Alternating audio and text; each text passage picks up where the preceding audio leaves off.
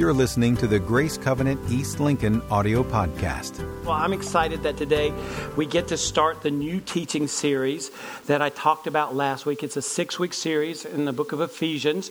The series is called God's Work, Our Walk. If you were here last weekend, you'll recall that I gave everyone who was here a homework assignment, and that assignment was that you would, uh, beginning last Monday, read one chapter of Ephesians per day so that by the time we came back to today, you would have read through the entire book.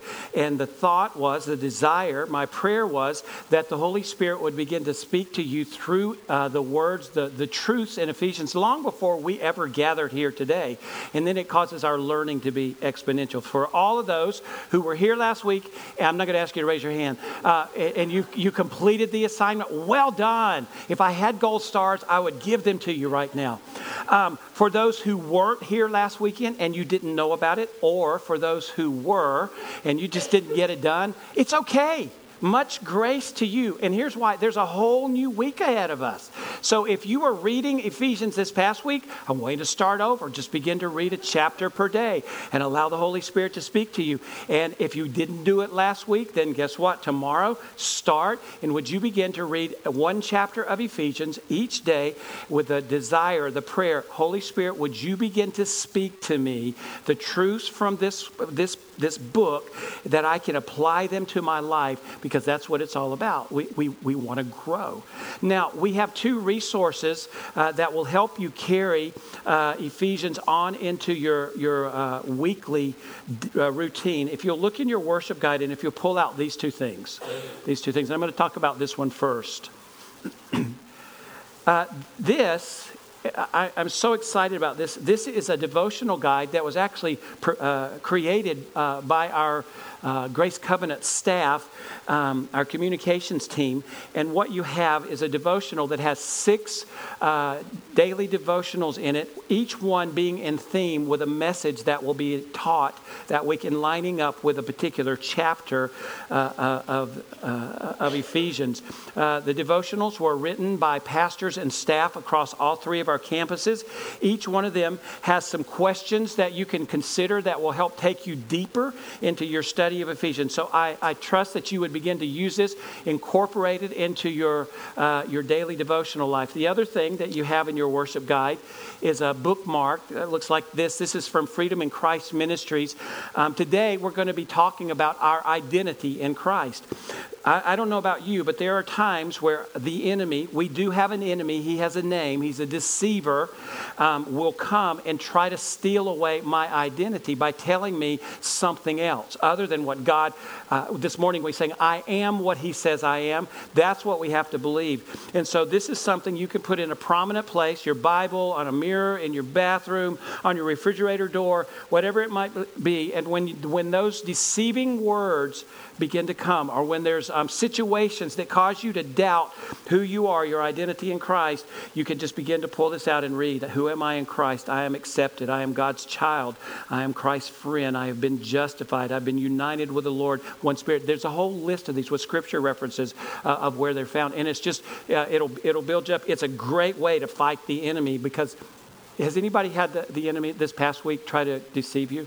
Yeah, uh, there, yeah, the few, several brave ones, uh, and, and, that's just what he does. So I want to step into the first message of, of this series, but let me pray before we do.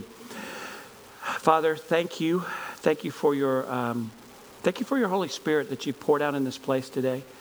Uh, I, I pray, Father God, that we would all embrace the work of the Spirit and not be fearful of it, but to know that you are uh, you're gentle in your ways uh, and you don't condemn. Uh, you, you draw us closer uh, to the Father. And, and, so we thank you for that. And, and uh, today, uh, we are thankful that we have time to look to the Word. And as we look to the Word, um, I ask that you would just cause us to grow and become more like you through your Word and through the Holy Spirit.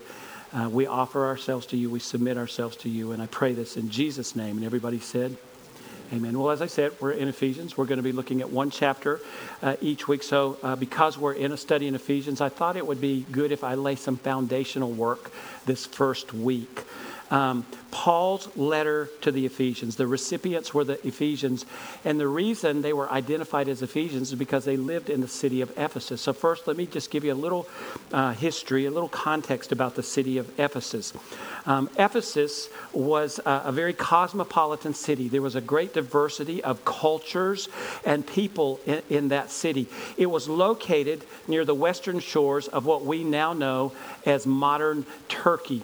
It was a dominant harbor city of the Roman Empire, and it boasted a population of about 250,000 people. It was only second in the world to the city of Alexandria because at that time it housed the second largest library in the world. Uh, it was a very uh, politically and economically strong city, um, and so much so that the Roman Empire had given Ephesus the ability to self govern. They were very autonomous. Uh, within that city was one of the uh, seven wonders of the ancient world, that being a temple that was devoted to the cult worship of the goddess Diana. And so, with that, it was a very large, gaudy temple covered with gold and with jewels. And it's safe to say that in that temple, because it was a center for cult worship, there was a lot of demonic activity that went on in that, in that city. Yet, in the midst of that very cosmopolitan city where there were all these diversities of people and where this uh, center for cult worship existed, there was a couple by the name of Priscilla and Aquila Aquila, and they planted a church. They were the first to plant the gospel in the city of Ephesus. Later, that church was pastored by the Apostle Paul for three and a half years. And in that city, that church began to take root, and it was from that city that the gospel, the church, began to grow and spread out into that region of the world. And so, with that, there's much more we could say, but that's a quick flyover of Ephesus. Let me just give you kind of a flyover uh, of uh, the book of Ephesians as a whole. Again, it's got six chapters chapters, and those chapters are divided really into two sections.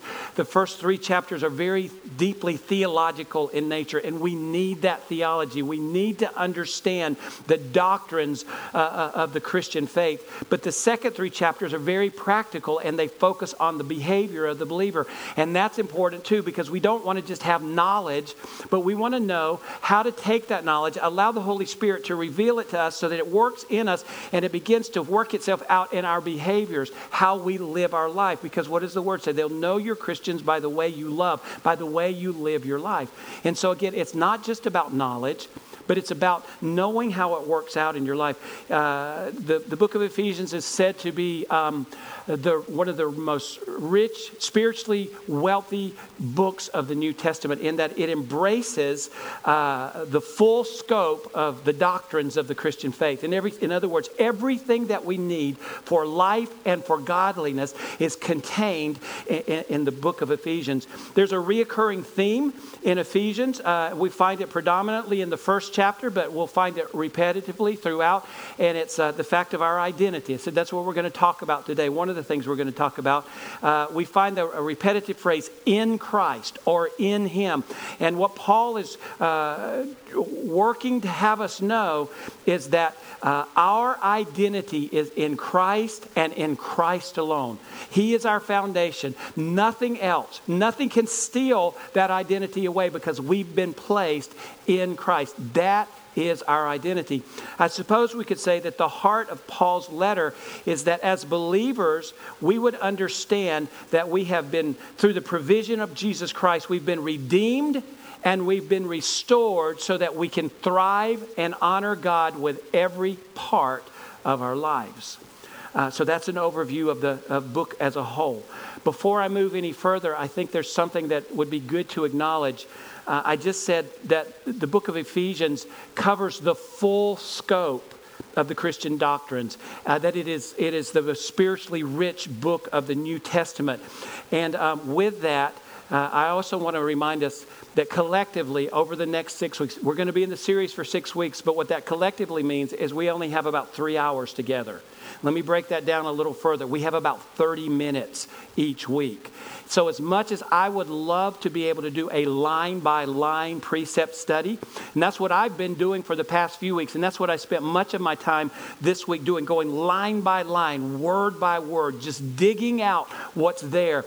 We're not going to have time to do that in our 30 minutes together each week. We're going to look at uh, themes uh, uh, uh, of each book. So here's what that means for you, and this is why it's important to acknowledge you have the opportunity in your own personal spiritual growth and discipleship plan to dive deeper into Ephesians throughout the week. That's why we would provide this resource. It is so important that we understand that never in this lifetime will we get all that we need spiritually when we come together on a Sunday for uh, our worship segment and our time in the Word, which is all worship.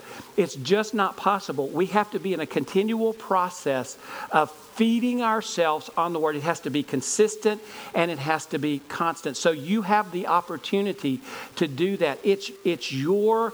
It's your personal discipleship. It becomes your personal spiritual growth plan. I, I want to just take just a moment to talk to you about this whole concept of discipleship. Uh, for the past three weeks, while we were in the art of neighboring, we talked about the fact that uh, Jesus has commissioned us to go into all the world and make disciples. So we know that that's what we're supposed to do, but do you know where that begins? It begins with our own personal discipleship. We can't be disciples who make disciples unless we're discipling ourselves and allowing other people to disciple us. It happens in a, in a combination of ways. But you have to have a personal spiritual growth plan that consists uh, of a steady diet in the Word. I have a friend who is a missionary in Eastern Europe. In fact, he oversees uh, the region of Eastern Europe for Foursquare Missions. His name is Jeff Roper, and Jeff wrote something this week that I came across, uh, and he talked about the goal of discipleship, and it was so profound. It's the best. Um, I even hate to call it a definition. It's the best explanation of discipleship that I, I've ever heard. And this is what he said. He said, The goal of our discipleship is to bring every area of our lives under the lordship of Jesus Christ. He didn't stop there, but I want to say that again. The goal of discipleship is to bring every area of our lives under the lordship of Jesus Christ. Lordship meaning, I submit to you, you are the one who controls my life. It's not me, but it's you. So, the goal of discipleship is to bring every area of life under the lordship of Jesus Christ. And then he went on to say, to heal the wound of sin to heal the wound of sin. So when we came into relationship with Jesus Christ, at that moment, we were positionally made right in Jesus Christ. At that moment, we became new creations. The old passed away and the new life came. I don't know about you, but I find myself having to work out the, some of the wounds of sin in my life on a daily basis. So I know that I am new in Jesus Christ, but I'm also learning how that works itself out in the way I think, in the way I love, in my relationships, in how I carry out my life. That the wound of sin has to be healed, and Jesus heals that. So, the goal of discipleship is to bring every area of life under the lordship of Jesus Christ to heal the wound of sin, to bring the disciple into the newness of life in Christ. So we're always moving into that newness of life. And so if you begin to think about that's your goal in your daily Bible study, that's your goal is to bring every area of your life under the lordship of Jesus Christ to heal the wound of sin so that we can walk in newness of life. And it's a constant, it's a consistent, ongoing pursuit. It, it, it never ends. And thankfully, uh, as a whole of the Bible is, Ephesians is a powerful tool that helps us to experience this kind of discipleship. So I want you to take your Bibles. I want you to turn to Ephesians chapter 1. And while you're turning there, I want to tell you quickly the story of Hetty Green. This is a real story, it's not a fictional story. Um, Hetty Green was declared to be America's greatest miser. And this is verified in the Guinness World Book of Records. You can find Hetty Green as America's greatest miser. When Hetty Green died, she was worth $100 million. This is true. She was worth $100 million. Let me tell you some of how she got there. She would do things like eat cold oatmeal so that she didn't have to pay for the heating cost of warming up the liquids that would, the, the, the oats would be boiled in. Her son had a problem with his leg. He ended up having to have his leg amputated because Hetty took so long in trying to find a free clinic to treat his leg. Hetty, um, uh, actually, this is true. Hetty actually died of a stroke that was brought on by an argument, and the argument was over the value of skim milk versus whole milk. This is true. And Hetty favored what? Skim milk because it was cheaper.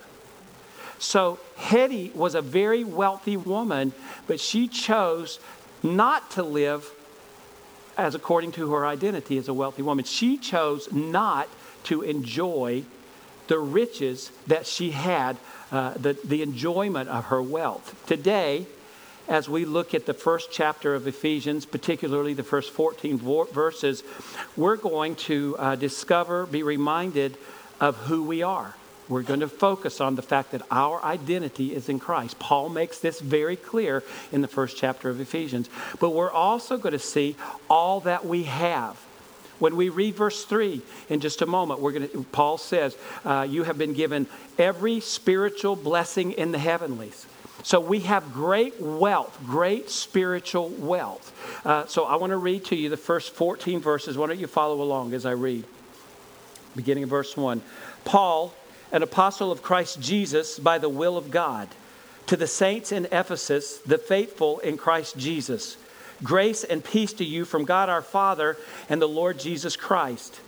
Praise be to the God and Father of our Lord Jesus Christ, who has blessed us in the heavenly realms with every spiritual blessing uh, in Christ. For he chose us in him before the creation of the world to be holy and blameless in his sight.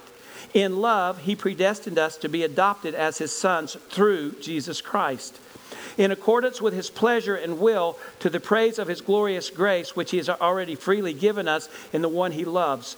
In him we have redemption through his blood, the forgiveness of sins in accordance with the riches of God's grace that he lavished on us with all wisdom and understanding. And he made known to us the mystery of his will according to his good pleasure, which he purposed in Christ to be put into effect when the times will have reached their fulfillment to bring all things in heaven and on earth together under one head, even Christ.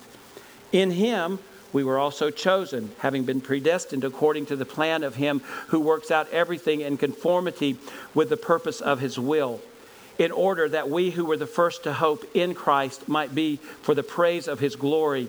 And you also were included in Christ when you heard the word of truth, the gospel of your salvation.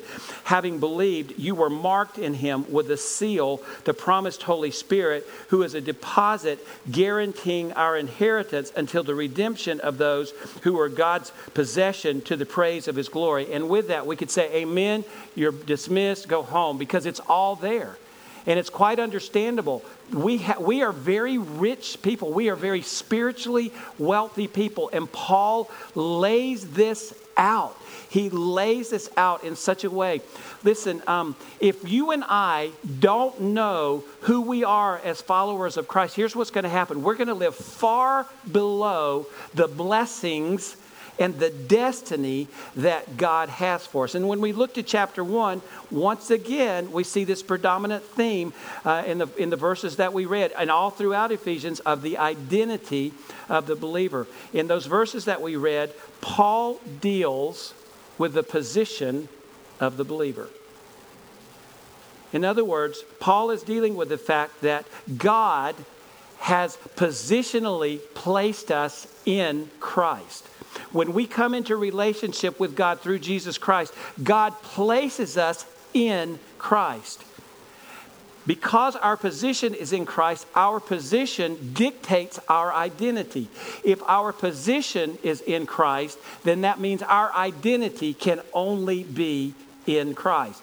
We are in Christ. Um, no less than nine times in these first 14 verses do we find certification of this identity, of our identity in Christ. Listen to this. In verse 3, he says, Blessed, uh, we are blessed with every spiritual blessing in the heavenly realm in Christ. In verse 4, he says, We are chosen to be holy and blameless in Christ. In verse 5, he says, We are adopted into God's family through Jesus Christ.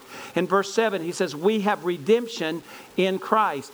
In verse 8, the mystery of God's will has been made to known to us in Christ. In verse 11, in Christ we were chosen to share in his inheritance. In verse 12, in Christ we are the glory of God in the way we live our lives. In verse 13, we were included in the gospel in Christ. And in verse 14, in Christ, we were marked with the seal of the Holy Spirit as a guarantee.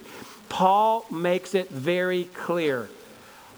Our identity is in Christ. It cannot be denied that we are in Christ. He affirms this in Colossians, the book of Colossians, chapter 3, verse 3. My favorite verse my, one of my life verses, I'll say it that way. He says, But you died, and now your life is hidden with Christ in God. You died.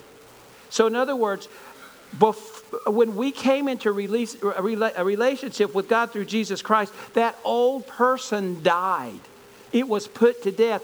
And now we have been placed in Christ. In other words, our life is hidden with Christ in God. That's how we live out our lives. And while this is true, the problem is, is that too often as believers, we uh, allow ourselves to become victims of identity theft.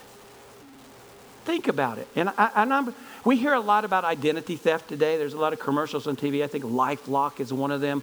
That's not the kind of identity theft that I'm talking about. I'm talking about spiritual identity theft. Let me tell you what that is. Spiritual identity theft is when we allow our enemy, and again, we do have an enemy. He has a name. His name is Satan. He's also known as the father of lies. He comes to steal and to kill and to destroy. He wants to steal away our identity in Christ. Uh, and so, uh, spiritual identity theft is when our enemy, uh, Satan, begins to work directly with us, or he can work through other people to to, uh, to convince us to steal away the fact that we are hidden away with Christ in God. And the way that, that he does it, or as he works through other people, is to try to convince us that actually our identity is in our past sins. So if you're struggling with that, if you're struggling with your past, if you've come into relationship with God through Jesus Christ and you're struggling, then here's what I would say don't listen to the lie. Your identity is not in your past sins. You're not identified by your past because the old is gone and the new has come. We're walking in newness of life. Sometimes the enemy tries to steal away our spiritual identity by our current failures. Maybe you're just not doing really well at life right now. And so somehow you, you, you, you allow yourself to believe that that is your identity, your current situation.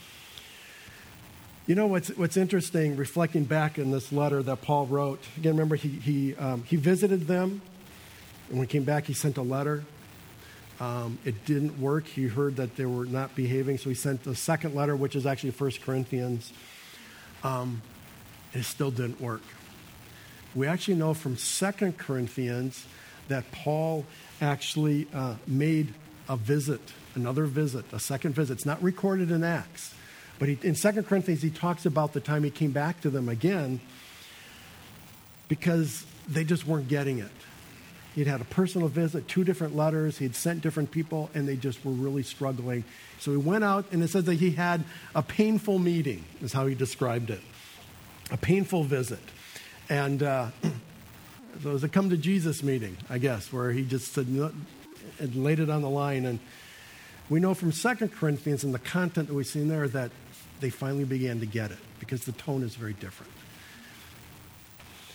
They finally discovered that the significance in life comes from serving one another, not from being selfish and wanting things your own way. Serving one another is the key. May that always be true for the people of Grace Covenant, Statesville. Let's pray. Father, this morning we've had a chance to, um, again, just to, to sing and lift our voices in worship. We've had a chance to give. We've had a chance to talk and share and, and laugh at some goofy videos. And uh, Father, again, all of it is because of our love and, and our passion for you and our desire to live out our faith. And Father, even though our faith is incredibly personal, it was never meant to be individualistic. It was always intended to be lived in relationship with other Christ followers. So, God, thank you for the people of Grace Covenant Statesville. Father, thank you for what you're building and developing here and that you've called us to be a part of it. And uh, Lord, our desire is to honor you in all that we say and do. Father, if there's anyone here who is feeling a little left out, I pray, God, that an extra dose of grace would be on them this morning. Father, that uh, maybe there's feelings that have been hurt or maybe things didn't set quite right. Father, I pray that you would heal that in the name of Jesus right now. And Father, maybe there's, as we're just sitting here reflecting, maybe, Father, someone comes to mind that maybe we weren't as gracious as we could have been, and maybe we need to go back to them and ask for forgiveness and make sure that that relationship is right. Uh, Father, I pray that you would protect this congregation from those seeds of anger, from those seeds of strife and division, that they would not take root and they, they would die quickly. Father, that your Holy Spirit would protect us as a congregation. So, Father, we thank you again for this day. And Lord, as we leave this place, I ask, Father, that you would uh, continue to go before us and prepare the way. Father, that you give your people favor with uh, the tasks they put their hands to, with the relationships and the people they meet. Father, that each would be blessed this day, I pray. And It is in Jesus' name. Amen. But oftentimes we fail to take account, to give an inventory of the spiritual wealth that we actually have. And so I want to spend the last few minutes, I want to just give an inventory of the wealth that Paul gives uh, in this passage. Um, I, I, love it, and I keep coming back to this, but in verse 3, Paul says, We've been given every spiritual blessing in the heavenlies. It's, it's, it's, uh, I find it interesting that he refers to them as spiritual blessings and not material blessings. And he does it as spiritual blessings because Paul's talking about the eternal. He's not talking about the material. We know that the material doesn't last, it, it, it fades away uh, it, it, it, rusts, it, it, it's gone with time. But the eternal is eternal. It, it, it, never does. So, what Paul isn't saying is, Paul isn't saying, you're blessed, blessed, blessed, blessed. And so, by being blessed, you're going to get that big dream house you wanted, and also you're going to get that big vacation home that you wanted, and that car you wanted. You're going to get it. I'm not saying you, you might get those things, but that's not God's ultimate goal for you. God's ultimate goal is that we would live out in these spiritual blessings that give us everything that we need for life and godliness, to live out as citizens of the kingdom of heaven. And that's what we've been given. So let me give you an inventory, much like the inventory I gave at the beginning, but I'm going to do this again. It's a little different. In verse 4, He chose us before we chose Him, and He chose us for a purpose to be holy and blameless. In verse 5, it was settled that we would be adopted as his sons and daughters long before he created the world. In verse 7, it is through God's Son, Jesus Christ, that a ransom has been paid. That ransom was the cost of his own blood, and now we are redeemed and fully forgiven of our sin in proportion to God's generous grace. Verse 9 in and through Christ, God has allowed us to know the secret of his plan, which was to remove the di- dividing walls of conflict and to bring everything together under him. In verse 11, we've been promised a share, an inheritance in all that belongs to God. We are heirs of the Father and joint heirs with His Son. In verses 13 and 14, we've been given the Holy Spirit. We've been sealed in Him with the Holy Spirit of promise, guaranteeing our final redemption in the resurrection when Christ returns. The sealing of the Holy Spirit means that the transaction is completed, it's finished, and now we're under new ownership. We belong belong to God. Would you agree with me that our identity is in Christ, and because we're in Christ, we are spiritually wealthy people? Paul didn't say you've been given some of what you need. He's been saying you've been given every spiritual blessing in heaven. But there are times where we fail. Some, uh, we, we, we have a memory loss. We forget We have amnesia. We, we, we forget, oh, I'm, I'm in Christ. That's, that's my identity. We act as if we don't know who we are. Um, uh, so often we, we, we fail to remember what we have in Christ, the, the riches that we have. Um, our identity uh, doesn't depend on material things, but it depends on what God says we are. Um, there are two things I want to do as I end. I want to, want to tell you another very quick story, uh, and then I want to read you the latter pas- portion of uh, Paul's prayer at, at, the end of the chapter. Uh, the story is this, uh, and this is a true story. I ran across this week. I'm just giving you a very condensed version. There was an older man who um, had property and struck oil on the property, and not just a little bit, but gushers, gushers of oil. I mean, more oil than you could imagine. Um, and so he suddenly became a very wealthy man and recognized that he needed to do something with that wealth. So he began to put money in the bank. Um, the banker at his bank became very familiar with many of his behavior patterns. Uh, and so there would be times where the older man would come into the bank and he would be pretty downtrodden and he would pass the bank, go to the banker, and he would say, uh, Grass in the field's dead, sheep are all sick, and the water holes are empty. Grass in the field's dead, sheep are all sick, and the water holes are all empty. And the banker, knowing his patterns, would take the man into, I suppose, a vault area, and he would pull out uh, symbolically, he would pull out several bags of silver coins representing a portion of the wealth that the man had. And the man would just sit there and he would look at all that he had. In other words, he was reminded that he was a very wealthy man. Later, he would leave the bank, and as he was leaving, he would go to the banker and he would say, Grass is all green, sheep are all well, water holes are full. You know why he did that? His perspective changed because he took an inventory. He was reminded it's all okay. I, I have great wealth. Uh, and so today we're not talking about material wealth like that. We're talking about something even greater. We're talking about spiritual wealth.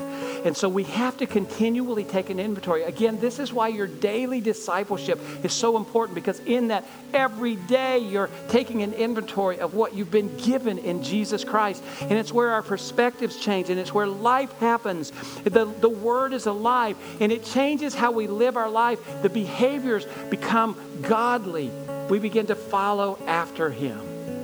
I want to read this prayer that Paul prays to you as I close today beginning in verse 16. It says, I have not stopped giving thanks for you, remembering you in my prayers. I keep asking that the God of our Lord Jesus Christ, the glorious Father, may give you the spirit of wisdom and revelation so that you may know him better.